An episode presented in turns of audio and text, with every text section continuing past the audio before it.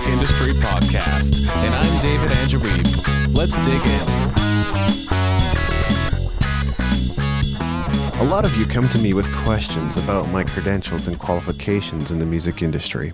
I don't like making the podcast about myself, but these are fair questions to ask because if you're learning from someone that doesn't have results or isn't at least on their way to achieving the kinds of results you want, you could end up spinning your wheels or wasting your time learning from them. All along, I have been quite transparent about where I stand regarding various aspects of my career. On the blog, I've talked about 21 ways I've made money in the music industry.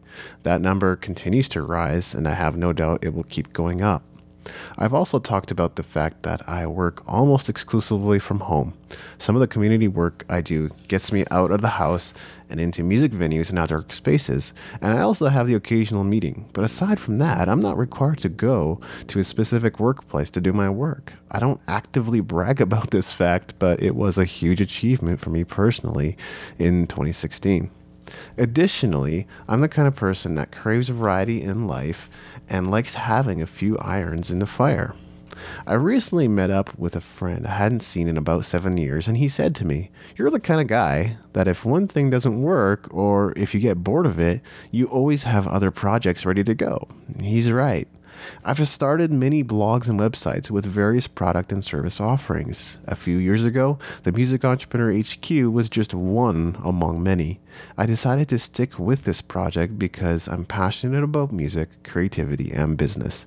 And to be fair, it was the business unit that was producing the best results. After spending years spreading myself out and trying different things, I decided to dig in and get focused on this project. If I wanted to be doing something else, I could be, but I think it would prove difficult to find anything quite as fulfilling for me. So that brings me to an important point.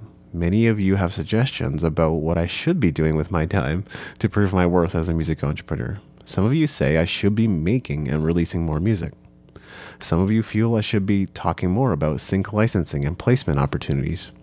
By the way, I don't know everything there is to know about the music industry, which is why I often bring guests onto my podcast to share about subjects I know nothing about. And some of you believe I should be creating a university level education for music entrepreneurs. These are all valid pursuits, and I think there is value in all of them. Rest assured, I have no shortage of ideas of what to do and what I'd like to do in the music industry, and some of the things just mentioned are on my radar. But going back to what I was saying earlier, I like having multiple pursuits. I like the fact that my life doesn't revolve around recording and publishing music, live performance, or session work. I get to do all those things and make money at them, but they don't rule my life. If they did, I'm not sure I would have time for the Music Entrepreneur HQ. It's tax season, and I recently had to get all my ledgers and receipts in order to submit to my accountant. I decided to do a bit of an analysis of the various income sources I have, so let me give you a bit of an idea of where I tend to see the biggest results from. If you check out the show notes for this episode, you'll find a pie chart that breaks down my income from 2017. I had 17 distinct income sources in 2017, but the top five were 1. Content writing, 2. Ghostwriting, three, community, four, live performance, and five, crowdfunding.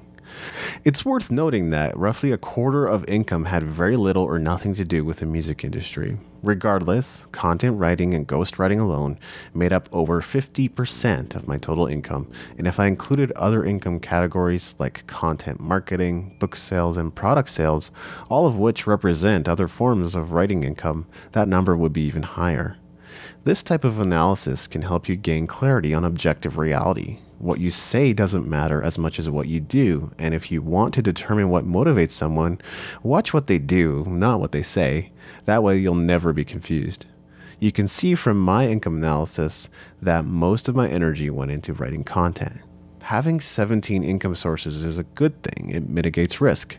If one income source is lost, you can always fall back on another and find a way to grow it but I don't think it's worth thinking about how to grow every income source, especially when you have that many. At most, I would look at the top five categories and maybe only the top three.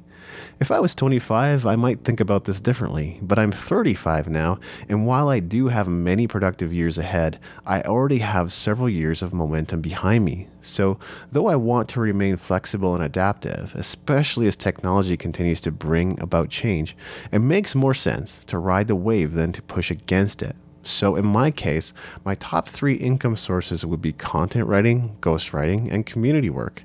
If there are certain income numbers I'm looking to reach, and I am, I would focus on enhancing my earnings from these categories and not worry too much about trying to grow the others, which will basically take care of themselves because of the reputation I've established and the relationships I've developed. This also works well for my personality and temperament because, as I've already said, I crave variety. Doing too much of the same thing can bore me and leave me unfulfilled, and I don't like being restricted. That may not be how you operate, which means you may prefer to limit how you spend your time instead of spreading it across multiple projects and income sources. For example, you might look at how to get as many gigs as possible, and if you dedicated the most productive hours of your day to this task, I have little doubt in my mind you would see huge results from your effort. Basically, what I'm saying is this I'm a good generalist. I'm not a great specialist. I've done a lot of things in the music industry, not all of them great. I would say I'm great at least a few things, such as playing guitar, content writing, and web design, because I've put a lot of time into those things, but maybe not good enough to be world class in any one area because of how many things I can do and I'm competent at. No, I may not have results in the areas you want to achieve big things in, but the work I do is still important. Who's going to do the research? Who is going to write the articles? Who's going to interview the experts? Someone needs to have a foot in both worlds, and I enjoy being that person. There are plenty of perks to being someone in this position, too. Regardless, let's say I was looking to grow my income to six figures, and I am. If you were me, which income sources would you focus on? I could work at my music sales, session playing, and live performance income. Particularly, live performance is in my top five revenue sources, so it's obviously possible to increase.